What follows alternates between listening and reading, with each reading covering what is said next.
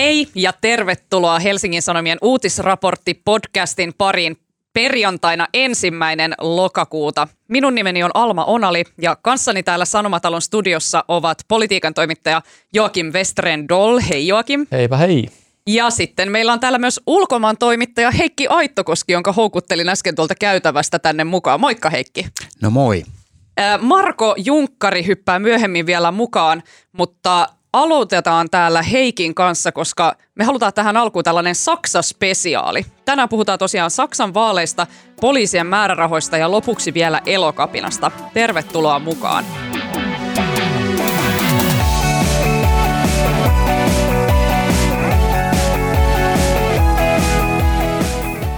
Mutta aluksi puhutaan jännitysnäytelmästä nimeltä Saksan vaalit. Ö, olemme saaneet studion rautaista Saksa-tietämystä, sillä Heikki Aittokoski on pyrkinyt ymmärtämään Saksaa jo 30 vuoden ajan, eikö näin ole?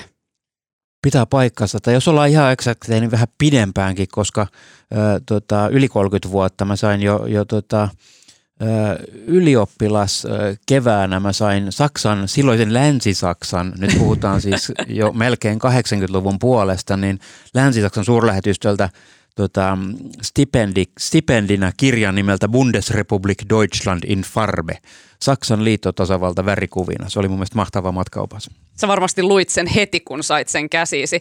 Hei, sä olit juuri työmatkalla Saksassa pureutumassa maan syvimpään luonteeseen ja kysymässä saksalaisilta, että mistä he voivat maassaan olla ylpeitä, niin miten Saksa on Voinko sun mielestä muuttunut? Ää, siis ehdit sä vierailemaan tällä uudella ää, parikymmentä vuotta myöhästyneellä lentokentällä? Nyt tällä kertaa. Niin.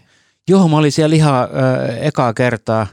Mä, mä on, tota, itse asiassa kirjoitin Hesariin ensimmäisen uutisen ö, sen lentokentän rakentamisesta ollessani Berliinin kirjeenvaihtajana vuonna 1999. Se oli tällainen yksipalstainen uutinen, jossa sanottiin, että Berliiniin rakennetaan uusi suurlentokenttä, joka, valmis, jonka on määrä valmistua vuonna 2006 Joo.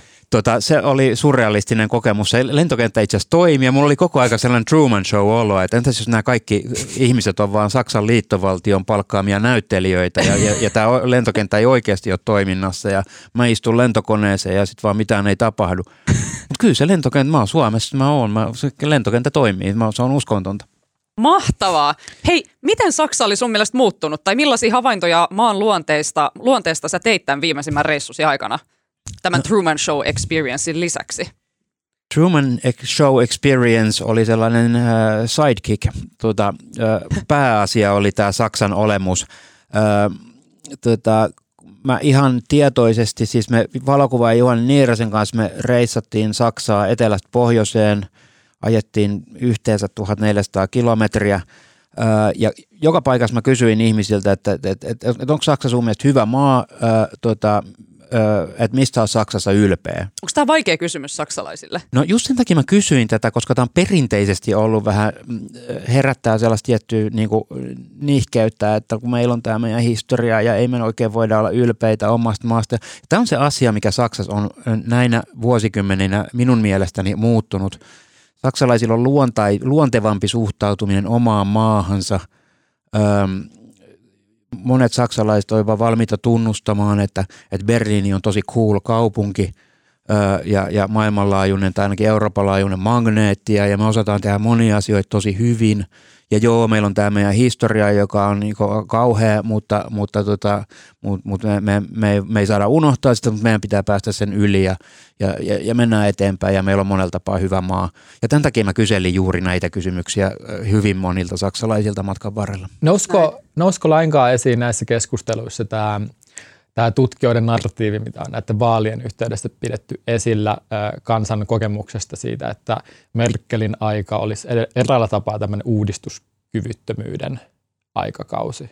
Oliko, oliko tämmöisiä puheenvuoroja lainkaan? Ei, joo, aina on ollut Saksassa ennenkin jo ennen Merkeliä. Huvittavaa yksityiskohta, ei se ole huvittava, se on ihan oikea asia, mutta niin kuin – Saksan vaaleissa niin kauas taaksepäin kuin minä muistan, niin on, on vaaliteemana ollut niin kuin Saksan et, et, tarve digitalis, digitalisaatio, Saksan mm. modernisointi. Ja nytkin täällä niin kuin tämä kansleri pyrkiä Olaf Scholz, sosiaalidemokraatti, lupaa Saksan modernisointia. Ja, ja, ja tästä on puhuttu Saksassa ikuisuus ja, ja, ja tota, eikä sinänsä suotta, koska nyt mä huomasin, että on vuosi 2021 ja me ajallaan täällä Saksan maaseudulla, eikä välttämättä edes kovin syvällä maaseudulla, ja meillä ei ole kännykkäyhteyttä. Mm. Ja, ja, ja me ollaan saksalaisessa luotijunassa ja, ja, tota, ja, ja, ja me emme pysty tekemään töitä tietokoneella, koska täällä ei ole tota, tota, tota, yhteyttä. Mm.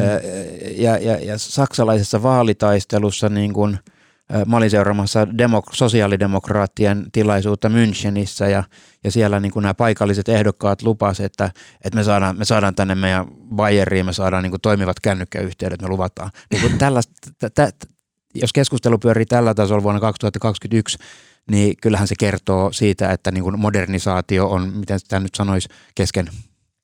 Joo, ehdottomasti. Vir- Digimaa Virossahan hyvin usein, siellä varsinkin nämä bisnestyypit, niin jotenkin naureskeli ja samalla jotenkin epätoivoissaan päivitteli sitä, että miten hankalaa Saksan kanssa on välillä toimia, kun kaikki pitää vielä paperit kirjoittaa, vaikka allekirjoittaa ihan kynällä, eikä esim.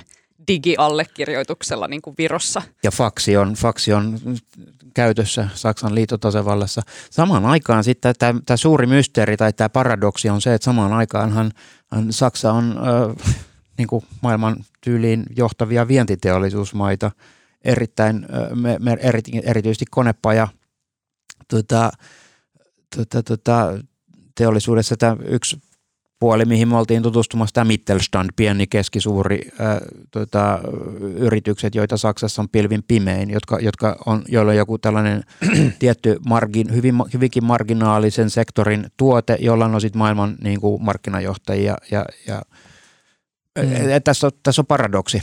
Mm. Mutta tästä me päästäänkin sitten tähän itse pihviin, eli siihen, että Saksassa pidettiin viime viikonloppuna liittopäivävaalit. Kai niitä voisi pitää melkeinpä Euroopan tärkeimpinä vaaleina, vai onko tämä liian raju luonnehdinta, Heikki?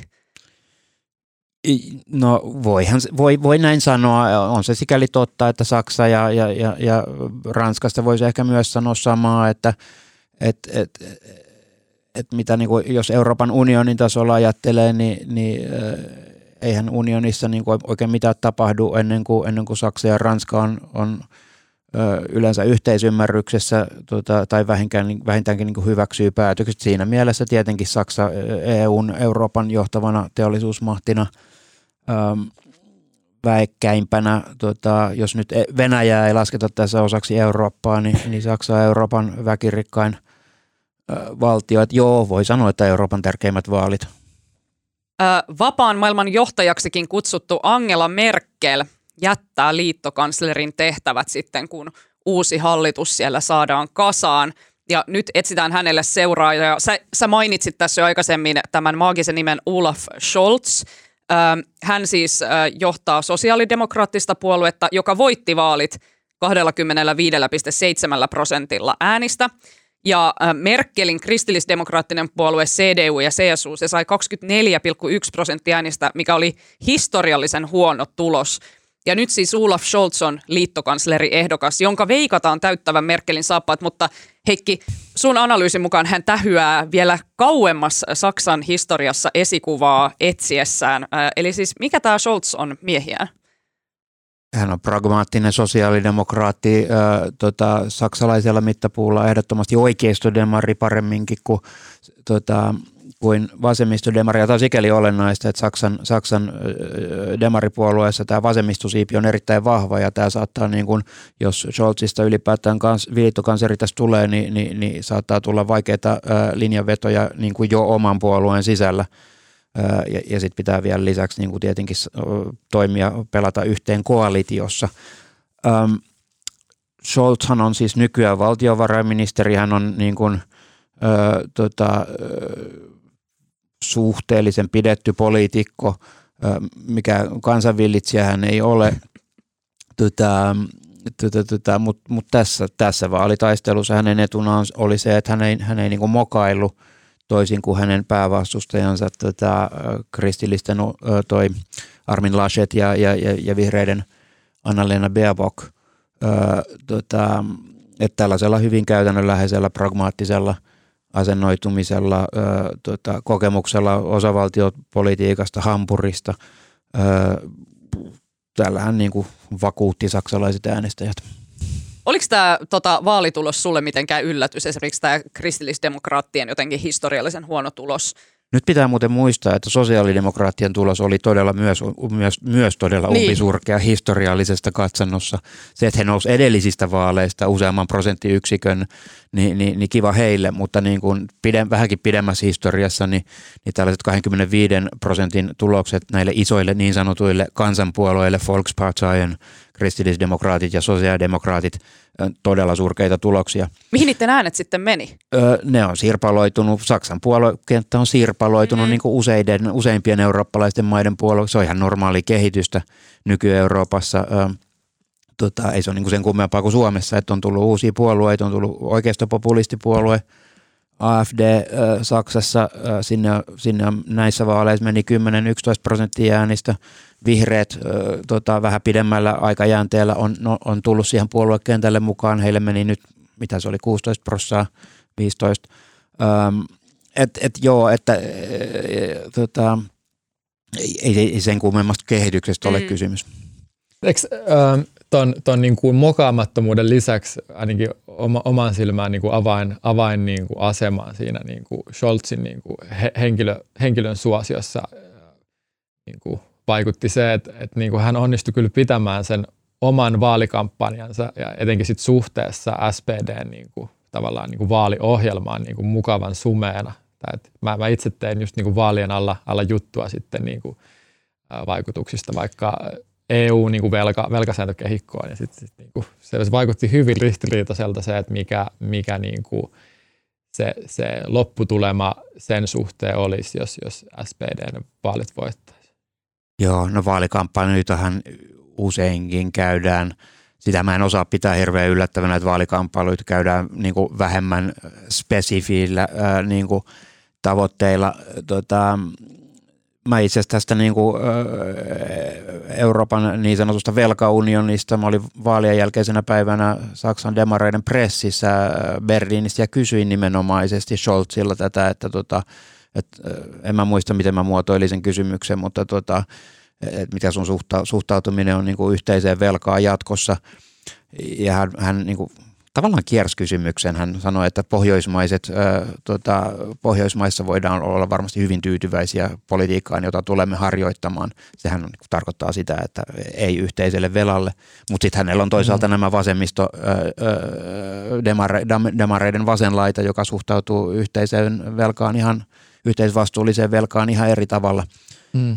Ö, epämääräisyydestä vielä, niin, niin ehkä siitä niin kuin paras esimerkki on, että Scholz, niin kuin miss, minne ikinä hän meni, ja hän, hän teki tiiviin vaalikampanjan, ö, sellainen sanapari, joka jatkuvasti toista stabile rente, ö, vakaat eläkkeet. Mm. Ö, tota, no, oikeasta narusta vedetty, niin kuin mä, mä olin itse asiassa hämmästynyt, niin kuin mä katsoin tota – statisti, demografiaa näissä, näissä vaaleissa, niin yli 50-vuotiaat äänestäjät, niin ää, eh, selvä ehdoton enemmistö ää, äänestäjistä näissä vaaleissa, äänioikeutetuista näissä vaaleissa, ää, 57 prosenttia muistaakseni, ja äänestäneistä varmaan vielä korkeampi, jos arvaan oikein, että tota, kyllä tuollainen vaalikampanja niin kuin vetää. Mm. No hei, seuraavaksi Saksassa väännetään hallitusneuvotteluja luultavasti jopa kuukausien ajan, ja näistä voi tulla aika tiukatkin, ja julkisuudessa on puhuttu pääasiassa kahdesta vaihtoehdosta puolueiden tunnusvärien perusteella, eli on liikennevalohallitus, johon kuuluisivat sosiaalidemokraatit, liberaalipuolue ja vihreät, ja sitten on Jamaika-hallitus, johon kuuluisi kristillisdemokraatit, liberaalipuolue ja vihreät. Miten nämä kaksi eri hallituspohjaa eroaisivat toisistaan? Mitkä on ne merkittävimmät niin kuin, erot? No, tämä on nyt ehkä vähän tylsä ja itsestäänselvä vastaus, mutta tämä niin sanottu liikennevalokoalitio, eli, eli demarivetoinen samojen apupuolueiden kerran vasemmistolaisempi. tätä, tätä, tätä, mä, äh, mun oletus on, on, on se, että, että tämä vasemmistolaisempi hallitus olisi taipuvaisempi äh, esimerkiksi verottamaan, nostamaan verotusta keski- ja hyvätuloisilta. Tota, tota, tota, ja tämä vasemmistolaisempi hallitus luulen, että, että tekisi tiukempia ilmastopoliittisia linjauksia.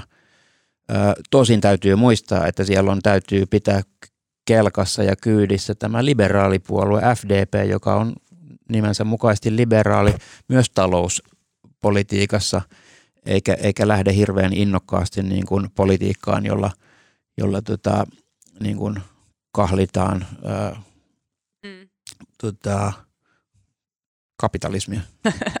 niin toi on jotenkin mielenkiintoinen asetelma, koska tai et lukenut kahdenlaisia analyysejä siitä, että niinku, et, et, tavallaan niin kuin kyse voi olla siitä, että nämä, tämä liberaali niin kuin talouskonservatiivinen puolue toimisi vähän niin kuin jarrumiehenä sitten vaikka sitten niin kuin vihreälle, joka on tämmöinen tota, tota, ehkä niin kuin jotenkin rohkeammin niin kuin alijäämäisyyteen ja velanottoon suhtautuva puolue, vaikka sitten verrattuna myös niin kuin SPD-hen. Mutta mut toisaalta sitten on arvioitu myös, että joissain aiheissa se on, se on SPDlle ja Scholzille tällainen vahvuus, että siellä on tämmöinen puolue, minkä kautta sitten voisi pinnata vähän niin kuin konservatiivisempia päätöksiä tälle, että me ei voida valitettavasti niin kuin vetää jotenkin kovin, kovin rohkeasti tai mitenkään uudella tavalla, koska täällä on tämä, tämä puolue.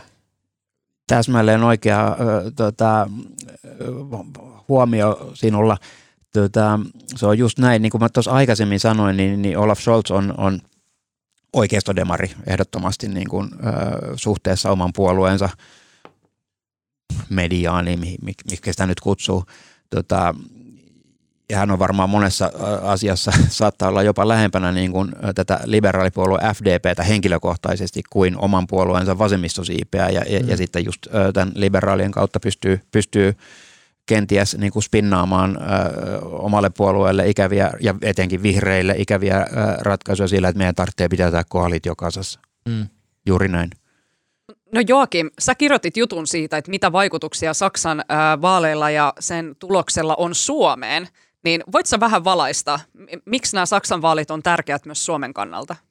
Öö, no niin, siis tota, nyt kun tosiaan, jos, jos, jos lähdetään siitä, että se on tämä vasemmistolaisempi liikennevalokoalitio, mikä nyt sitten on öö, vallassa, niin siinä on muutaman, mu, muutaman, muutamanlainen skenaario, eli, eli öö, Saksan suhteellinen kilpailukyky verrattuna Suomeen suhteessa kolmansiin maihin niin kuin ehkä – niin kuin vahva ehkä, saattaa niin kuin heikentyä, jos, jos tosiaan nämä minimipalkan korotukset, mitä, mitä SPD esim. on ajanut, niin kuin jossain, jossain määrin toteutuu, mutta, mutta siinäkin se vahva ehkä liittyy siihen, että niin kuin keskittyy tämmöiset minimipalkan korotukset ensisijaisesti johonkin, johonkin palvelusektorille, kun sit, niin kuin Suomi hyötyisi niin kuin ensisijaisesti siitä, että jos, jos niin kuin Saksan niin kuin kustannustehokkuus jossain niin kuin, niin kuin raskaassa teollisuudessa joten, jotenkin heikkeni. Niin kuin se, se nyt on vähän semmoinen aika konditionaalissa oleva niin kuin lopputulema. Mutta tietysti niin kuin, ää, jos, jos niin kuin Saksa uskaltautuu niin kuin investoimaan niin kuin just maan omassa niin kuin talouspolitiikassa niin kuin kiertämällä tätä Saksan perustuslakiin kirjoittua velkajarrua, eli, eli sitä, että, että kuinka paljon velkaa saadaan mm. ottaa, niin kuin, johon, johon sit, niin kuin vihreät on sit suhtautunut siten, että, että niin kuin ehdottomasti, jos, jos siten, siten saadaan vihreät siirtymään käyntiin, niin keksitään joku, joku ratkaisu, millä se velkajarru voidaan ö, kiertää. Ja sitten siinähän Suomella, Suomella on tietty jossain niin kuin biomateriaaleissa niin kuin osaamista ja sitten tietysti tämä digitaalinen siirtymä, mistä puhuttiin, tota, niin siinä joku, joku Nokian teollinen 5G, sitten joku, joku Wärtsilä niin kuin noissa niin kuin raskaan teollisuuden uusissa ratkaisuissa niin kuin, on, niin kuin, on niin kuin monta niin kuin sektoria, missä Suomella on semmoista osaamista, jos ja kun Saksa ähm, investoi niin kuin tähän digi- ja vihreäseen loikkaan otettuun rohkeammin, niin sit siitä voisi niin kuin seurata ihan niin kuin hyviä asioita Suomen vienille. Mutta niin kuin, ei, ei niin kuin mitään semmoisia rajuja käänteitä ehkä. Mun oletus on, on se, että juuri näin, että ei, ei, ei mitään rajuja käänteitä. On hyvä mitä pitää mielessä myös, niin kuin, mitä ei tapahtunut. teoreettisesti olisi täysin mahdollinen tilanne, jossa niin kuin Saksan äärivasemmistopuolue Linke olisi pärjännyt hyvin ja olisi va- vahvasti ehdokkaana niin kuin koalitioon apupuolueeksi.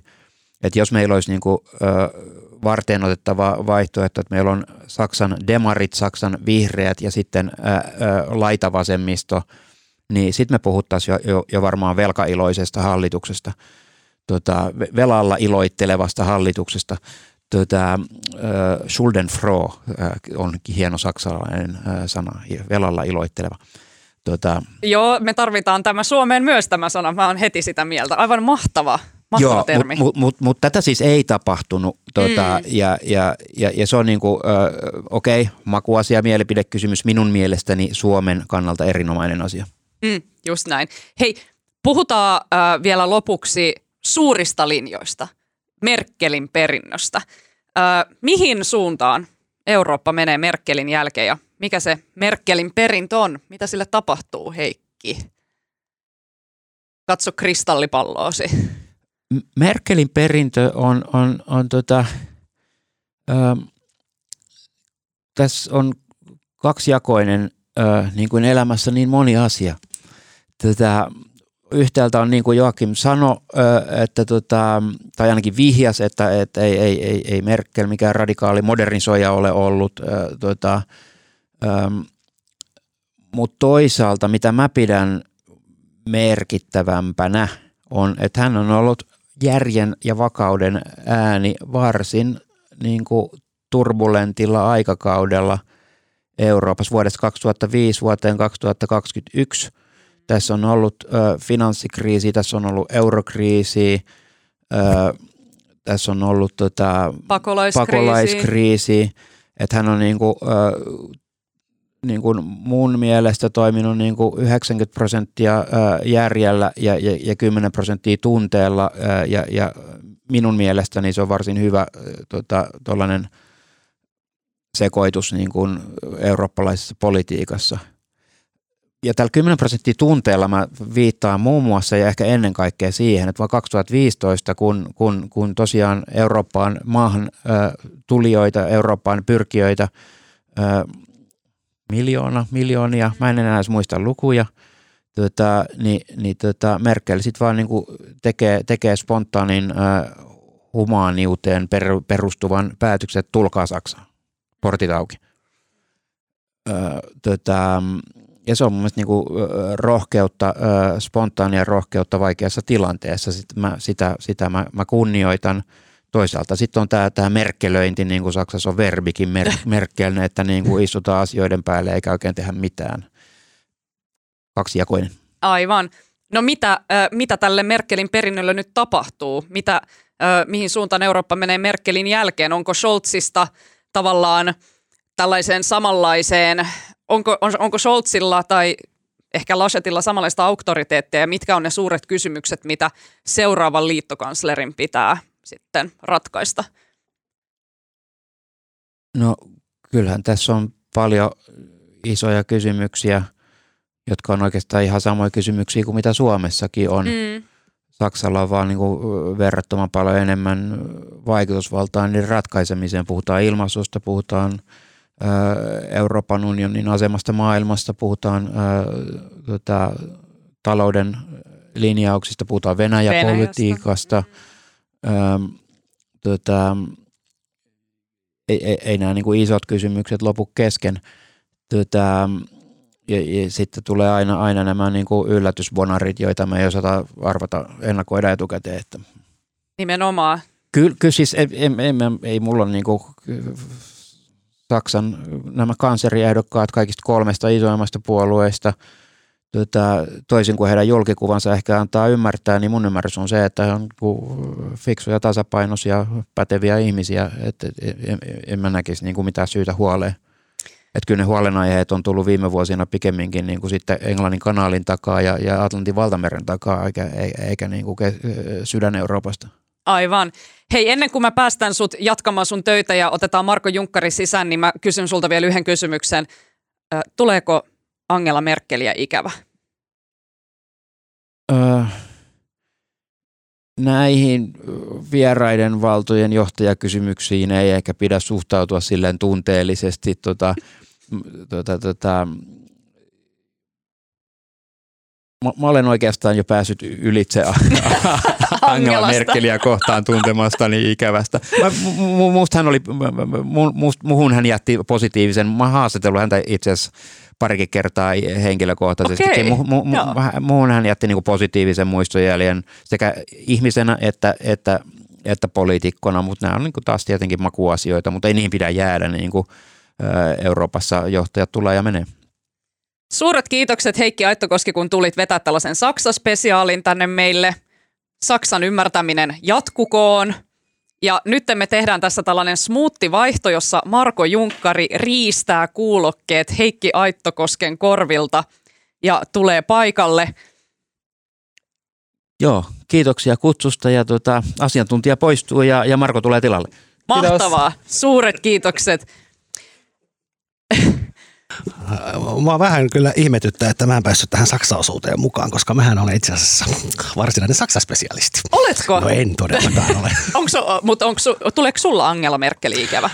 Joo, mä kuuntelin äsken teidän keskustelua. No todellakin. Heikki, Heikki oli jotenkin tommonen vähän kaino ja koitti olla tämmöinen objektiivinen journalisti. Kyllä mulle tulee. joo, joo, joo. Mä, niin mullekin, niin mullekin. Näittekö te muuten sen kuvan Angela Merkelistä niiden lintujen kanssa? Se Joo. papukaijakuva, joka on kiertänyt. Ja monet on sanonut, että se on paras kuva Merkelistä ikinä. Mun mielestä hän näyttää vaan niin kuin, siis aivan kuoleman kauhistuneelta. Niin näyttää. Mun piti käydä googlaamassa, että oliko se jotenkin venytetty niin kuin hänen kasvonpiirteitään, mutta se oli ilmeisesti täysin niin kuin Mikähän se Angela, niin kuin, ainakin hän pelkää koiria, eikö se ollut niin, niin että siis Putin toi niin, sinne Putin, jo, toiseen joku hauan sinne johonkin neuvotteluun. Ja tota, pelkääkö hän se lintujakin? Niin, mun mielestä vähän vaikuttaa siltä, että se ei ollut mikään mukava kohtaaminen. No niin. Välittömästi päästiin asiaan tässä Saksa-keskustelussa, kun si- mä tulin paikalle. No eikö nimenomaan ne tärkeimmät teemat. Äh, mutta siirrytään seuraavaan äh, aiheeseen, nimittäin poliisien määrärahoihin. Mm, Kytät ilmoittivat maanantaina, että he ryhtyvät YT-neuvotteluihin. Poliisin mukaan se joutuu vähentämään henkilöstöään 200 250 henkilötyövuodella, jos sen rahoitusta ensi vuodelle ei turvata. Poliisi on siis vaatinut ensi vuodelle 40 miljoonaa euroa lisää, jotta satojen henkilötyövuosien vähennykseltä vältytään. Ja nyt pihvihän on tässä, että meidän ihanat ja lahjakkaat toimittajat Paavo Teittinen ja Teemu Muhonen äh, kirjoittavat, että tästä voisi saada sellaisen käsityksen, että poliisin rahoitusta oltaisiin leikkaamassa. Näin ei kuitenkaan ole, vaan poliisin määrärahat jopa kasvavat budjettiesityksessä ensi vuodelle. Mihin poliisin rahat menevät? Marko. Joo, se oli ensinnäkin erinomainen se tota, Paavo, ja, Paavo ja Teemu juttu. Tota, no, se on siis suuri mysteeri. Tästä nousi eduskunnassa, nyt tästä on nyt kohkattu useampikin tovi. Tässä oli viime viikolla kyselytunnilla, oliko toissa viikolla? Siis koko se tunti pelkästään tota, pelkästään hios, hiilostettiin Joo. sisäministeri Ohisaloa Joo. tästä Ti- teemasta. Ja... Joo, se oli Orpo, Orpo oli paljon äänessä ja ää, kokoomuksen Timo Heinonen sanoi, että täältä, täältä ei, täältä ei niin lähdetä ennen kuin tähän saadaan vastaus, että mitä poliisille voidaan sanoa, että voidaan välttää. Se oli meillä niin tosi erikoinen kyselytunti. Siinä mun mielestä persut aloitti ja sitten ekan kysymyksen se oli tätä. Sitten kokoomus, toinen oppositiopuolue sai toka kysymyksen ja kysyi samaa. Koko tunti meni tätä samaa asiaa. Sitten kokoomus on ilmoittanut tekevänsä tai uhannut välikysymyksellä, että minkä takia niin kuin poliisi joutuu aloittamaan YT. Ja sitten tämähän on niin kuin, tämä, siis erittäin kuuma poliittinen aihe ja poliisit on ylipäätään niin kuin aina kaikkien poliitikkojen lemmikkejä. Ja tota, sen takia se tota, Paavon ja Teemu juttu oli niin mainio, koska siinä hyvin selkeästi kerrottiin, että niin kuin tavallaan ensinnäkin tämä on niin kuin poliisin tämmöinen lobbauskampanja. Mm-hmm. Siinä mm. kerrottiin, miten mm. poliisijohto on opastanut, että pitää maakunnissa paikallisten poliisijohtajien pitää ottaa sen alueen kansanedustajiin yhteyttä ja tavallaan hiostaa koko, läpi koko maan. Ja sitten tavallaan vähemmän puhuttu siitä, että itse asiassa nämä poliisin määrärahat ensi vuodellekin on nousussa. Ne rahat katoaa sinne hallintoon ja sitten mikä on oikeasti ihan musta tämmöinen jotenkin hämmentävä yhteiskunnallinen kysymys, että esimerkiksi niin kuin kiinteistöihin. Kiinteistöt on isolta osin senaattikiinteistön omistaminen on niin kuin valtion julkisesti omistettuja kiinteistöjä. Senaattikiinteistöllä on tuottovaatimus ja ne kiskoo jossain parikkalassakin niin kuin 5 prosentin tuottoa kiinteistöstä. Ei ole mitään muuta käyttöä kuin se poliisi. Siitä huolimatta että tavallaan se raha kiertää vähän niin kuin taskusta toiseen mm. ja nämä kiinteistökustannukset nousee julkisissa kiinteistöissä niin kuin ihan hämmästyttävällä tavalla. Se on ilmeisesti puolustusvoimat on päässyt eroon aika paljon senaattikiinteistöjen kiinteistöistä ja sitten Intillä riittää rahaa sotimiseen. Eikä Tämähän seiniin. kuulostaa ihan joltain sellaiselta aiheelta, johon ku- jonkun toimittajan pitäisi tarttua. O, siis- onko su, jos, tota, ol- oliko sulla joku kysymys vai? Niin kuin, Ö, No ihan vaan tämä, että, että, että tässä Teittinen ja Muhonenkin kirjoitti, että hallituksessa mm. tämä poliisin ja poliisiylijohtajan toiminta herättää jopa suuttumusta. Mm. Tämä tapa, millä mm. poliisi just niin kuin puhuu siitä, että he on nyt pulassa ja leikata ja jos hallitus ei nyt auta, niin kauheita tapahtuu. Niin. Ja että et, tätä poliisin julkista lobbausoperaatiota pidetään jopa hallituksen painostamisena, että onko mm. tämä jotenkin poikkeuksellista tai poliisin toiminta? No ei pätkääkään. Tässä on niin kuin, tota, mä, mä eniten huvittin ensinnäkin Twitterissä tota, ää, Timo Viher, Viherkenttä, joka on entinen budjettipäällikkö valtiovarainministeriöstä.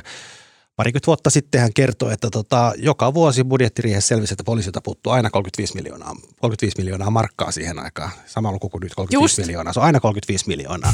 Sitten kuulemma, tota, kuulemma tota, valtiovarainministeri oli joskus silloin 20 vuotta sitten kerran kysynyt tota, ystävällisesti sisäministeriltä, että olisiko hänelle tullut vahingossa niin kuin edellisvuoden paperit mukaan neuvottelu, kun se sama 35 miltsiä puuttuu sieltä taas.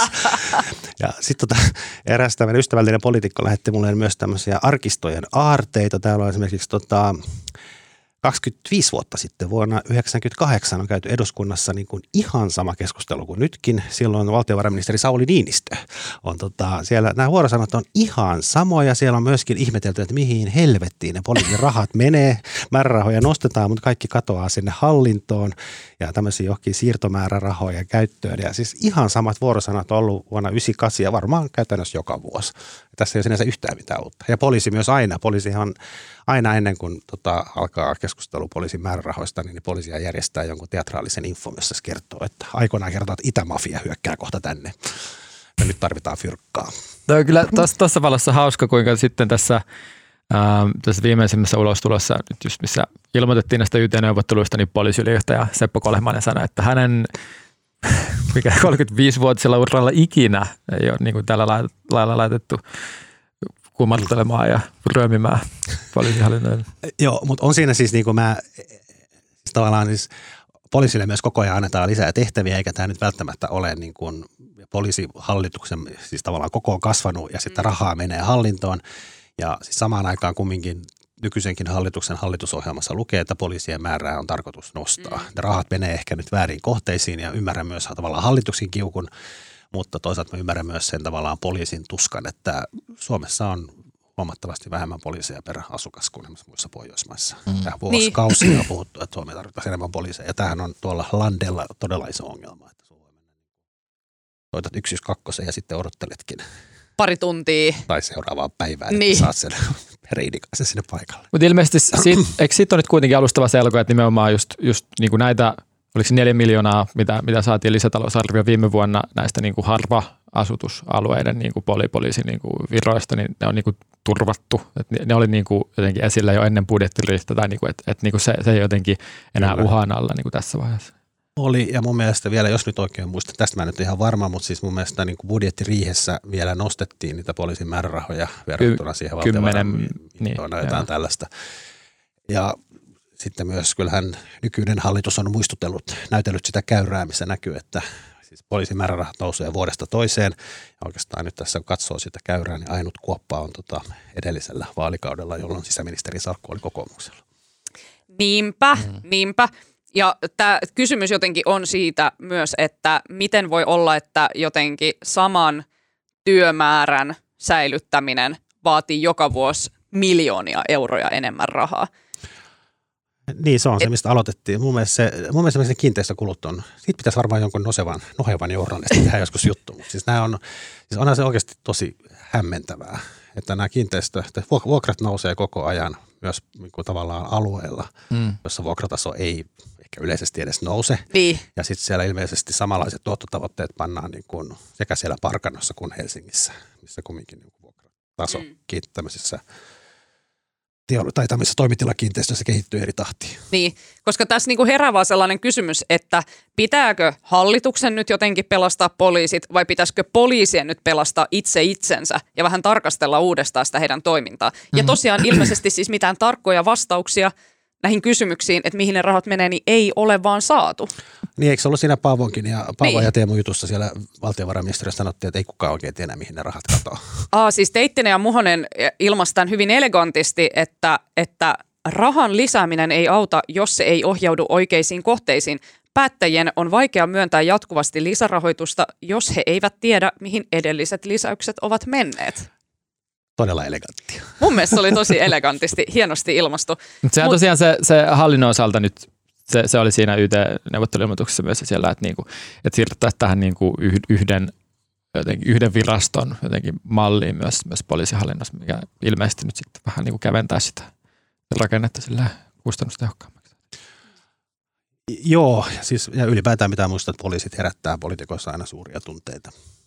Miksi? No tämmöinen, Koska ne on kyttiä vai no miksi? eduskunnassa on aika paljon poliiseja.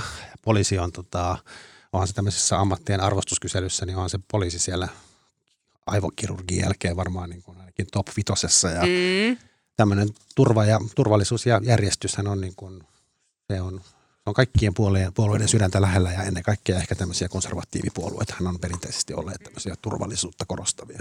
Joo, ehdottomasti. Vaikka itsekin on tällainen minkä laatuinen ekoterroristi tahansa, niin kyllä mäkin toivon, että, että poliisi tulisi paikalle, jos hätä tulee ja pitää soittaa. Eikä silleen, että ne on vaan silleen, sori, ei meillä nyt ole näitä poliiseja, mutta meillä olisi tosi paljon näitä hallintosihteerejä. että kelpaisiko sellainen? Ei kelpaa. Tota, mm, mit, mitä, mitä tässä nyt seuraa? Saako poliisit lisää rahaa vai pitääkö tässä nyt oikeasti penätä, että mihin ne rahat ihan oikeasti menee? Pelastaako hallituspoliisit? Mitä Eiköhän luulet? ne pelasta.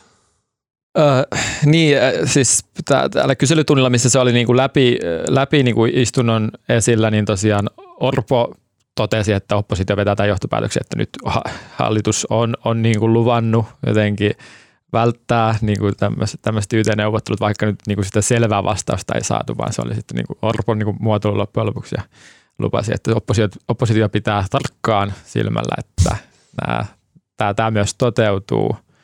Mutta tota, niin siis sehän, eihän sitä voi mitään niinku selviä lupauksia tehdä vielä, kun se, niinku se käyttö on niinku tältä vuodelta vielä epäselvä ja mä puhuin Ohisalon kanssa tuossa muutama päivä sitten, niin sekin voi tietty vaikuttaa siihen, että miten vaikka niinku koronan teettämät niinku poliisin toimet, että miten jos, jos ne vielä niinku vähenee tässä loppuvuodesta, niin sekin voi vaikuttaa siihen, että mikä, mikä sen arvioitu käyttö sitten ensi vuodelle on ja niin poispäin. Niinku ei sitä, niinku, tavallaan sitä, niinku, sitä tili, tilin tekoa ei voi vielä niinku, Mm. niinku tehdä. Mä olin eka suunnitellut, että me oltaisiin voitu tähän sellainen pieni hassun hauska ohjelmanumero sitten vetää, missä arvuutellaan, mihin ne poliisin rahat oikein katoaa. Onko se joku poliisikoirille hienompia koppeja vai, vai mihin se menee, mutta ehkä me jätetään tämä ohjelmanumero välistä. Ja mennään seuraavaan aiheeseen, joka myös teettää poliisille töitä, nimittäin elokapina. Elokapina, joka on tällainen... Ilmastoliike pohjautuu kansainväliseen Extinction Rebellion ilmastoaktivistiliikkeeseen. He ovat tällä hetkellä syyskapinassa ja ovat kokoontuneet tuossa Mannerheimin tiellä. Keskiviikkona sulkivat ajoradan eduskuntatalon edessä ja poliisi otti kiinni 141 mielenosoittajaa. Tosin päästi heidät sitten parin tunnin päästä ulos ja en ole siis vilkassu, mutta ilmeisesti ovat takaisin sinne menossa sinne Mannerheimin tielle tai ovat takaisin Onko siinä Oletteko te nurmikolla nyt joku, joku kollektiivi vai? Niin, onko? Mä, mä en ole ihan varma. Mä, mä luulen, että ne ei ole ajotiellä, ne taitaa olla siinä nurtsilla. joo, joo. Ja tota, eilen sitten eduskunnan, oliko kysetu, kyselytunnilla, Se oli taas Ohisalo oli siellä hiostettavana. taas oli Ohisalo, siis Ohisalolla, On kyllä ollut niinku pitkä, pitkä pätkä nyt sitten niinku budjettiriihen tota, tota, niin, no miten sitä perälauta nyt sitten kuvailisi, mutta siitä lähti ollut kyllä niinku pit, pitkää päivää joo kyllä, sisäministerillämme. voimia Tässä. Ohisalolle, sillä eilen ö, useat kansanedustajat penäsivät sisäministeriltä kantaa elokapinan mielenostukseen. Eli muun muassa kokoomus ja keskusta ja perussuomalaiset halusivat tietää, onko elokapinalla sisäministerin tuki. Marko, mitä, mitä sä ö, sanoisit tästä keskustelusta? Mitä sulle jäi siitä mieleen? Hauska, kun tämä on oikeastaan ihan samalla aihe kuin se edellinenkin. Mäkin voisin tässä, niin kuin, tota, jos miettii niin kuin taas, jos katsoo vähän, muistelee vähän menneitä, niin, niin siis tämmöinen, vähän sama keskustelu tämmöisestä niin kuin, tota, että voiko, voiko, voiko laittomuuksia sallia niin kuin hyvän, hyvän asian edestä, niin tähän nousee säännöllisiä väliajoin ja nyt se on yleensä aina vihreät on siellä sitten aina hätää kärsimässä. Tähän oli tämä vihreiden joku lainsäädäntösihteeri, joka nousi lentokone, siis se lentokone, missä oltiin palauttamassa jotain mm, mm.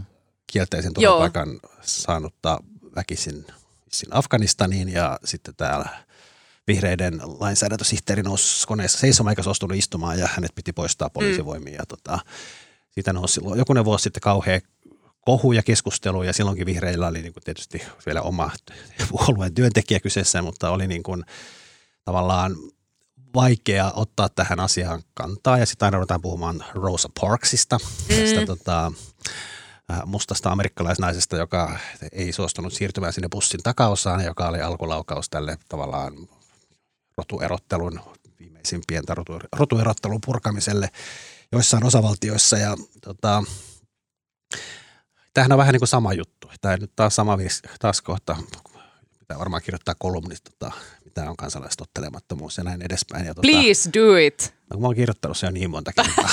no voit sä vaan kierrättää sen uudestaan. Ihan mä yleensä jutuissa. tota, Tämä se meidän työ on. Mutta siis se on niinku, musta niinku, mä kuuntelin eilen sitä Ohisaloa siellä kyselytunnilla ja sitten se, se jatkuu ja jatkuu ja jatkuu. Ja häntä jankattiin, että onko hän niinku valmis tuomitsemaan tota, elokapinan ja sitten hän kieltäytyi vastaamasta. Hän sanoi, että lain, se on niin kuin, sisäministeri ei voi puuttua poliisin tavallaan työhön ja tavallaan, että poliisi tekee ratkaisut siellä kentällä, että onko syyllistytäänkö mielenosoituksessa laittomuuksiin vai ei. Ja poliisia teki sen ratkaisun silloin tässä Mannerheimin tien sulkemisessa ja rupesi lastaamaan niitä bussiin, että ne päättivät, että on aika toimia.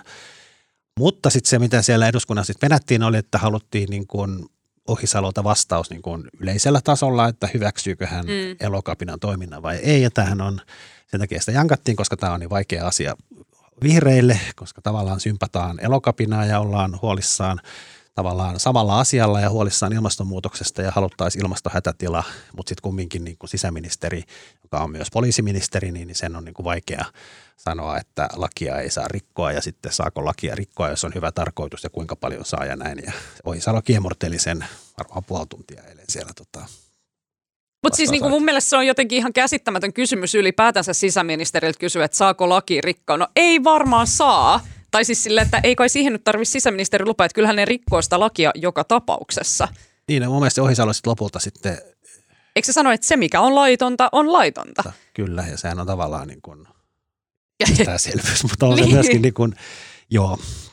Koska niin kuin eihän, eihän Ohisalo, se, että tukeeko se elokapinaa vai ei, niin ei se muuta sitä jotenkin sitä laillisuuden ja laittomuuden tosiasiaa. Lakejahan voi aina muuttaa myöhemmin ja kaikkea, mutta elokapina jotenkin tähän koko toimintaan kuuluu se, että – tämä kansalaistottelemattomuus. Siis ja. kansalaistottelemattomuuden sen perusidea on se, että siinä rikotaan niin kuin suunnitellusti, mm. useimmiten suunnitelmallisesti ja suunnitellusti etukäteen lakia, mutta sitten niin kuin se tehdään omilla kasvoillaan, omilla nimillään ja ollaan mm. valmiit kantamaan niin kuin seuraukset sitä lain rikkomisesta. Niin. Se lain rikkominen on yleensä se niin kuin tavallaan tarkoitus. Niin, niin. Ja siis mun mielestä siis, siis eihän lakia saisi rikkoa, mutta siis sen jokainen, jos sä teet sen punninnan mielessäsi, että sä kestät niin. sen kaksi tuntia siellä bussissa, tota, poliisin kantamana elokapina mielenosoituksessa, niin miksi tai saat sakot, niin sittenhän sä niin kuin tavallaan kannat vastuun sitä teosta. Niin, koska ei mun mielestä sille jotenkin niin kuin se, että on olemassa laki, niin ei se jotenkin, se, lakejahan rikotaan ihan jatkuvasti ja ihmiset tekee, rikkoo lakia jotenkin paljon typerämmästikin, tai siis niin kuin, että tämähän ei olisi typerä syy mun mielestä rikkoa lakia, ilmastokriisi, niin, niin jotenkin sellainen, että, että, että onko lain rikkominen hyväksyttävää? Se on mun mielestä niin kuin erikoinen kysymys. No, jotenkin. Mutta sitten toisaalta onhan se nyt siinä mielessä kumminkin, jos puhutaan nyt kansanedustajille, jotka säätää lakeja. Niin. Kyllähän se on niin kuin tavallaan jotenkin sisään rakennettuna, että sen kans, kansanedustajan tehtävä olisi kannustaa kansalaisia noudattamaan niitä lakia, joita he siellä niin. säätävät. Niin, ja, että ovatko vihreät asialla, sellaisella asialla, että tätä juuri näitä tiettyjä lakeja, niin ei ehkä tarvitsisi. Niin, eikö toi perussuomalaisten uusi puoluesihteeri Arto Lukkainen jo ehtinyt viitata, että Ohisalo on tämmöinen tota, Venäjän, Venäjän agentti, joka koittaa tälleen tuhota suomalaisen mm. järjestelmän sisältäpäin. Sitten se vähän niin kuin sen jälkeen. Mutta. No toivottavasti. Vähän sellainen, että olisiko pitänyt tota, tota, pitää se Twitter vaikka kiinni. Silleen.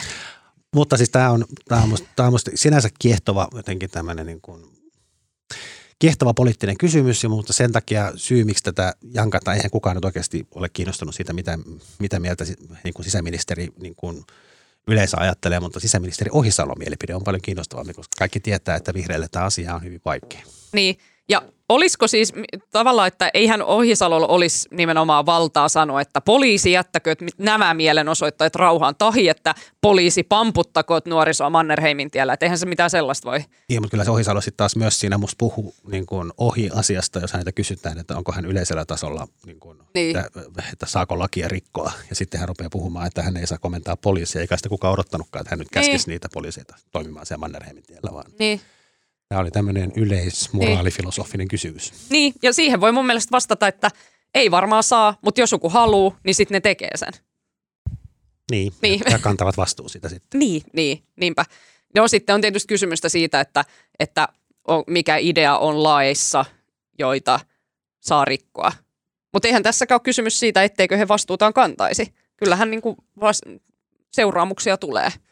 Niin, onhan siis se kysymys, että jos elokapina, että jos ne heitä ehdotettiin, että ne siirtyisi taas kansalaistorille, mutta jos ne istuu tuolla kansalaistorilla soittamassa niitä rumpuja, niin, niin ei kukaan kiinnitä mitään huomiota. Ei silloin nimenomaan. tämähän on itse koko sen tämän kansainvälisen järjestön idean se, että aiheutetaan sen verran härdeliä ja vaivaa ja sotkua ja saadaan poliisit kantamaan mm. toimimaan, että samalla ylitetään uutiskynnys ja pystytään vaikuttamaan asiaan. Niin. Toivottavasti mä en tullut ihan niin kuin, sivusta tähän, mutta se oli tosiaan ö, jokin aika sitten niin kuin lyhyesti niin kuin, myös, myös puitavana se, että ää, ilmeisesti, tai siis että et se mahdollisesti niin kuin jollain niin kuin osalla tätä järjestöä niin kuin, niin kuin toimintamalliin niin kuin saattaisi ehkä kuulua se, että, että niin kuin tavoitteellisesti pyritään myös niin kuin sitomaan poliiseja niin kuin, niin kuin tää, tällaiseen, niin kuin, tällaiseen miekkariin. Onko sitä niin kuin käsitelty sen jälkeen tai onko tämä niin kuin relevantti, niin kuin, jotenkin, onko sitä niin kuin jotenkin debunkattu tai jotain Mä en oikein, ainakin no, siis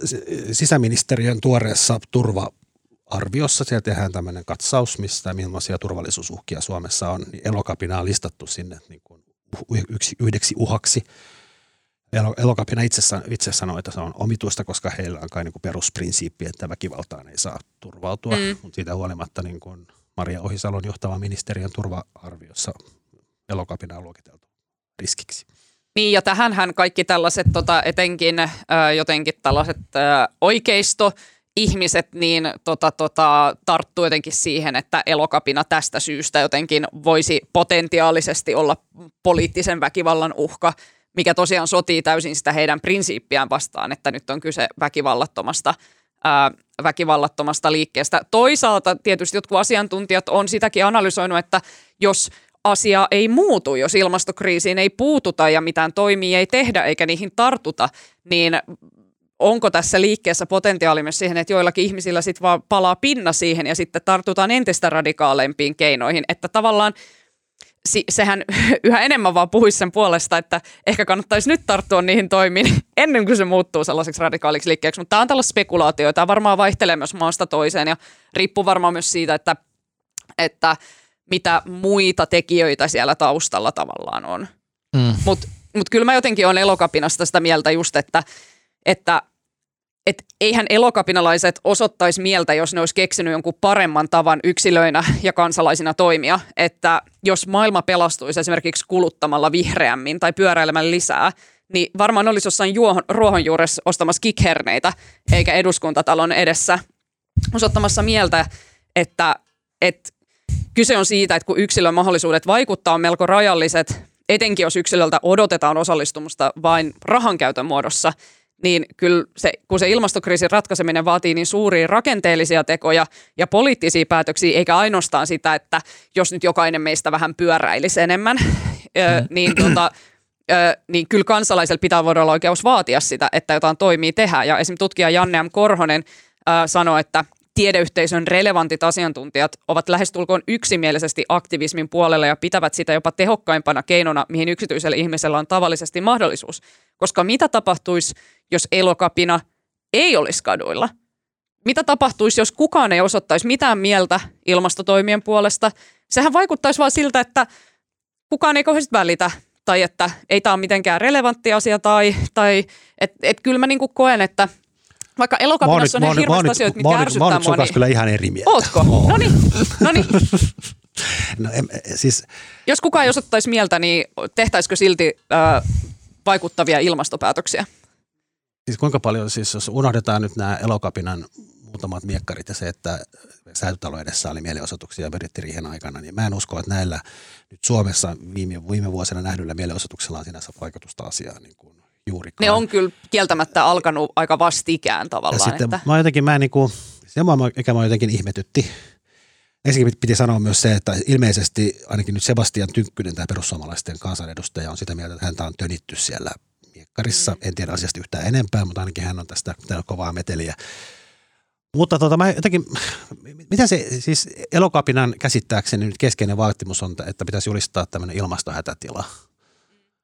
Eli, mutta mitäs se nyt, niin kuin, siis eikö nyt joka, joku, jossain Turussa kai on ilmastohätätila ja Helsingissä on julistettu ja ollaan julistamassa, niin miten se nyt tässä muuttaa tätä tilannetta? Että se, musta tuntuu, että sekin on niin kuin, no eihän se ole itse tarkoitus, mutta niin kuin musta tuntuu, että se on niin kuin, eihän siis eduskunta voisi julistaa nyt vaikka saman tien ilmastohätätilan ja jatkaa toimintaansa ihan niin kuin ennenkin. Eihän se niin kuin itsessään tarkoita mitään.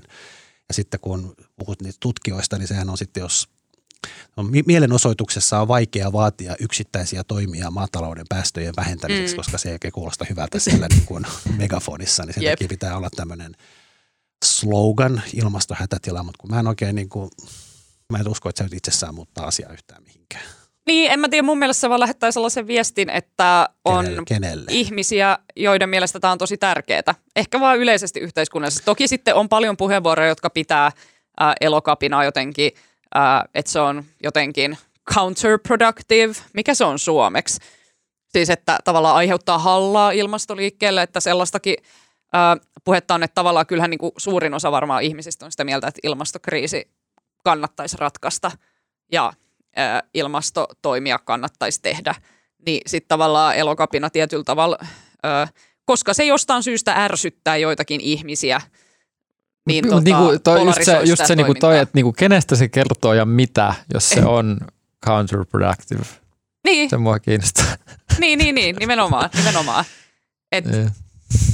Niin, en mä tiedä. Mun mielestä se vaan tuntuu sellaiselta, että ylipäätänsä se, että keskitytään niin paljon jotenkin siihen, että mikä se elokapina on ja mikä sen laillisuus on ja kaikki tämä, niin se on tavallaan sellaista niin kuin sivuhöttöä siinä, mikä se itse pihvi on. Ja joo, ehkä ne elokapinan vaatimukset, nehän, mikä, niin ne vaatii myös, että Suomen pitäisi olla hiilineutraali vuonna 2025, neljän vuoden päästä. Sehän ei ole mitenkään mahdollista. Mutta toisaalta, öö, niin, ja en mä tiedä vaikuttaako se mitenkään se, että on jo sitouduttu siihen, että Suomen pitäisi olla hiilineutraali 2035. Toimet siihen eivät ole vielä, siis että ne ei tavallaan niin kuin, ei ole vielä osviittaa siitä, että näin tulisi todella tapahtumaan. Vaikka Eikös meille lupaillaan. hallitus just luvannut näin? Niin, niin, siis lupaa lupaa, mutta mitä ne konkreettiset toimet on? Onhan niitä nyt tehty, on nämä Suomen päästöt laskenut niin kuin dramaattisesti viimeisen 20 vuoden aikana. On, mutta laskeeko ne tarpeeksi? No näin meille on luvattu.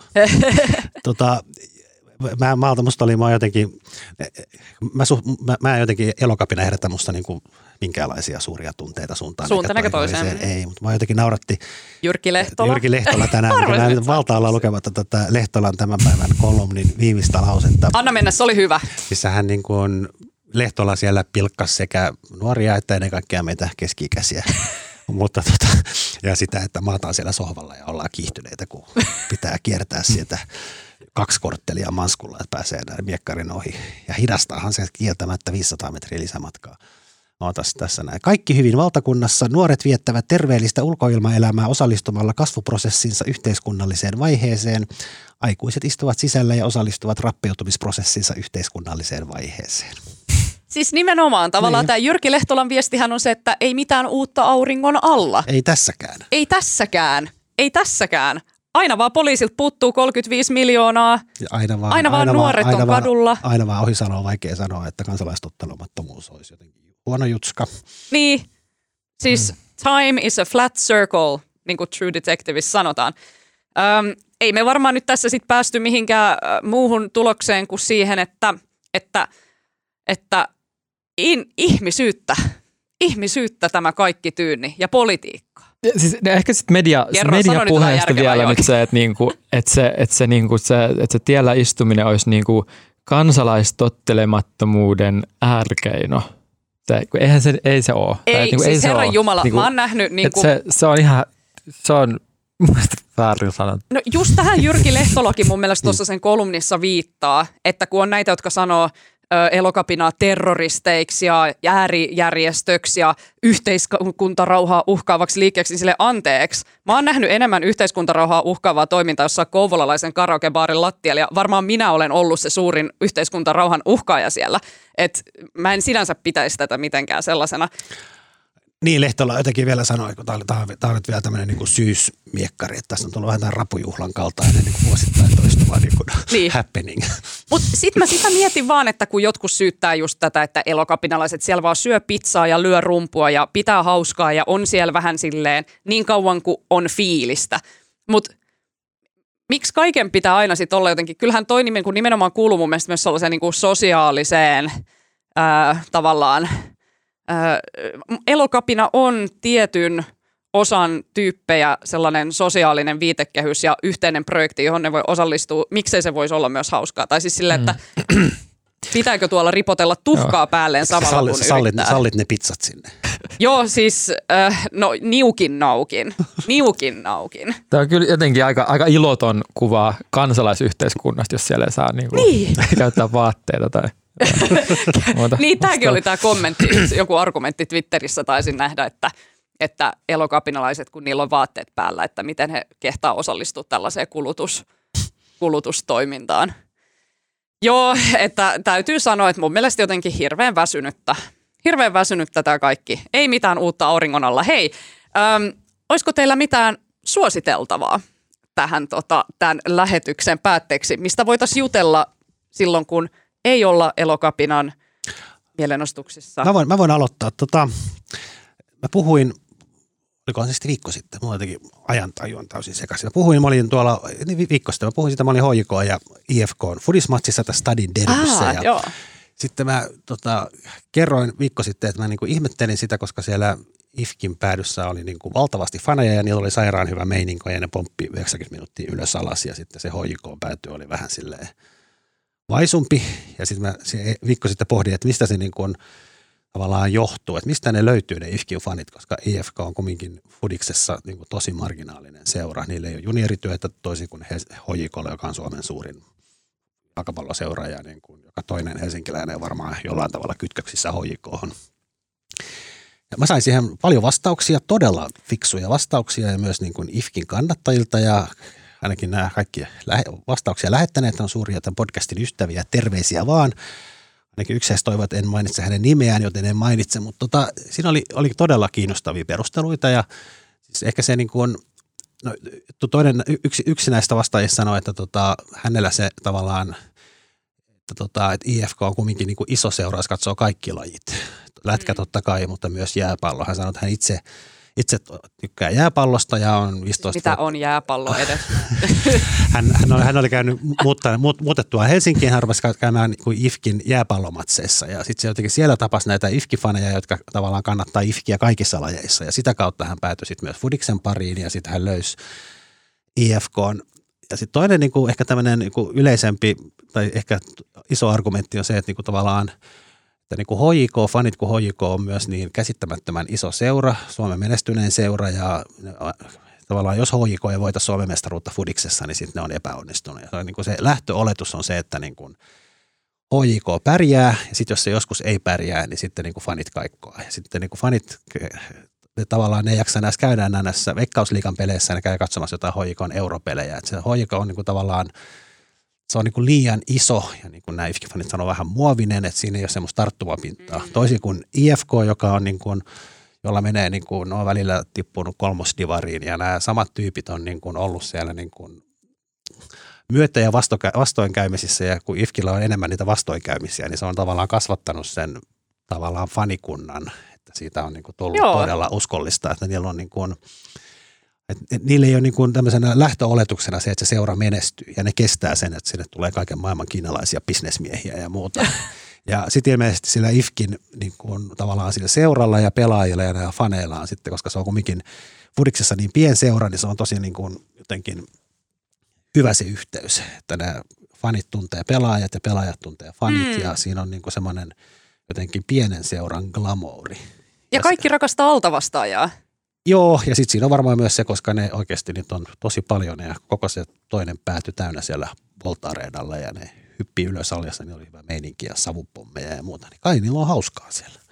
Niin, siis nimenomaan toi just, että saa, voi olla kivaa. Samalla tavalla niillä elokapinalaisilla on kivaa, kun ne tekee tuolla yhdessä jotain, niin kuin, tiettekö, yhteisen asian puolesta ja sitten on vain karnevaalitunnelma. En mä näe, miten se eroaa yhtään jostain tuollaisesta urheilu. Eli sä rinnastat ifkifanit ja elokapinan.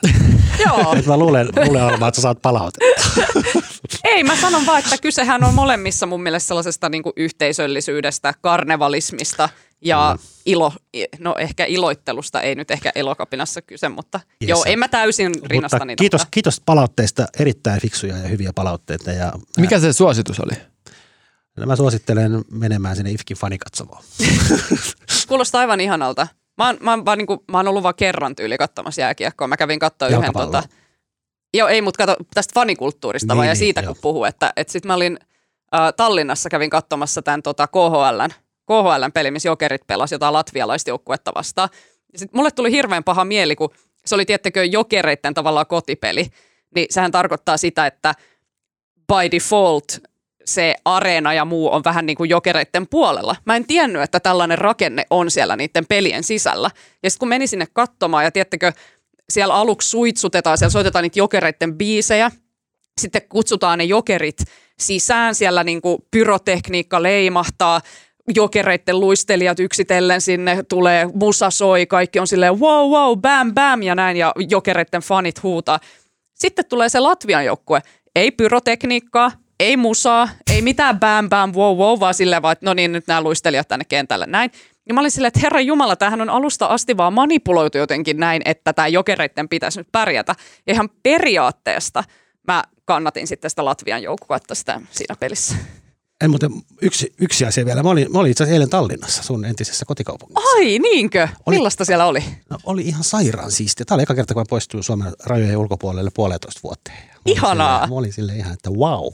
Mahtava kuulla. Ja Tallinna on kyllä, siellä mutta mä en ole siellä en, ennen koronaakaan useampaa vuotta en ole käynyt, mutta siellä on kyllä tosi makeita siellä Tallinnan keskustassa. On, se on kehittynyt paljon kyllä. ja siellä on hyvä buugi ja kyllä mä, mä voisinkin tässä vaikka suositella, että, että käykää Tallinnassa. Siellä on ensinnäkin, Tallinnassahan on tosi hyviä ravintoloita, kannattaa käydä syömässä. Mä en nyt vitti, en mä tiedä, jos joku haluaa jonkun hyvän ravintolasuosituksen, niin laittakaa mulle vaikka DM uutis äh, tota, tuolla Twitterissä, niin mä voin suositella jotakin mun suosikkeja. Mä pelkään, että jos mä tälle suoraan suosittelen jotain mun lemppariravintolaa, niin se räjähtää ihan käsiin. Tilalle. Sitten mä en enää ikinä pääse itse Sitten syömään iki, niin ei pääse jetin kebappia enää syömään ollenkaan, kun niin. jonot aina sinne. Niin, niin. Nimenomaan. Mä, mä suosittelen, käykää Tallinnassa äh, ihan vaan kävelemässä ympäriinsä ja käykää tutustumassa äh, johonkin muuhunkin kuin vanhaan kaupunkiin, että, että Telliskivi, Kopli, äh, siistejä, siistejä paikkoja löytyy. Joo, nyt kun saa mennä taas. Nyt kun saa mennä. Niin. Mitäs? Uh, Joo. Siis mullakin on suositus vähän niin kuin liikunta-aiheisesti. Mulla, mulla osuu uh, katse tällaiseen uutisotsikkoon, missä viermeläinen Mikko oli juossut lukion Cooper-testissä loistavan tuloksen. Satuitteko lukemaan tämän jutun? Kaikki valtakunnalliset mediat käytännössä uutisoivat. sen, joo. Paljon, paljon se juoksikaan? 2800, ei kun, anteeksi, 3830, mikä on, siis tota, aivan mieletön tulos, koska äh, kanssavirmäläinen Iivo Niskanen olympia sankarimme on, on aikoinaan juossut samassa iässä tota, muutaman sata metriä vähemmän, joka siis kertoo siitä, että, että niin kuin tällä meidän Mikolla on varmasti niin kuin paljon lahjoja kestävyysjuoksussa.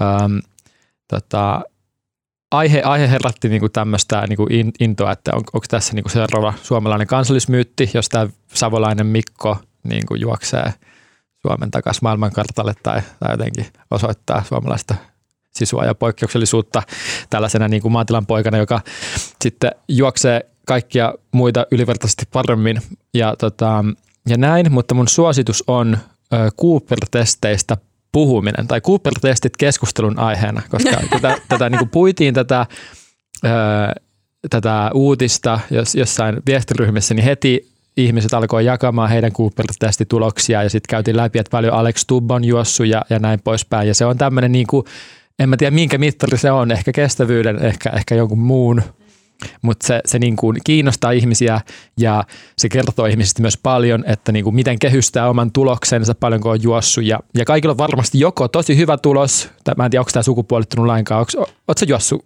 Joo, siis lukiossa joskus. Mulla Joo. oli ihan ok tulos. En ollut luokan paras, en ollut huonoin.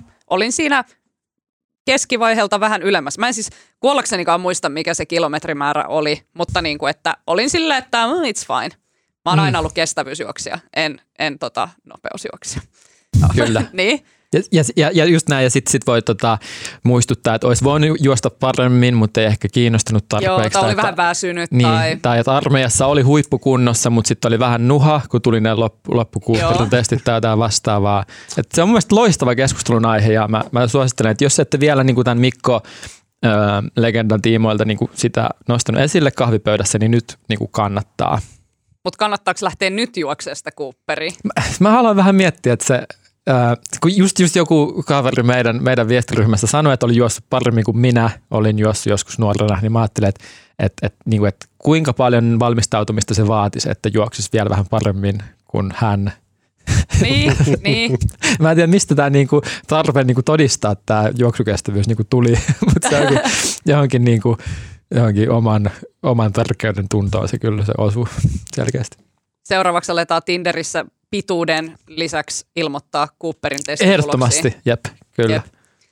Hei, suuret kiitokset tästä lähetyksestä Joakim Westrendol. Kiitos. Kiitos Marko Junkkari. Kiitos. Kiitokset vielä Heikki Aittokoskelle, joka aloitti tämän lähetyksen Saksa-spesiaalilla. Ähm, äänen ja kuvan ja kaiken muun ihanan meille tänään tekee Janne Elkki. Laittakaa meille jotain hauskaa ja kivaa palautetta at uutisraportti Ifkin fanit. Älkää please lynkatko mua ton elokapina vertauksen takia. Se oli ihan puhdasta läpänheittoa. Tuomas Peltomäki, tule pian takaisin. Me ei kestetä tätä enää, tai siis mä en kestä enää. Ei muuta kuin oikein ihanaa viikonloppu kaikille ensi viikkoon.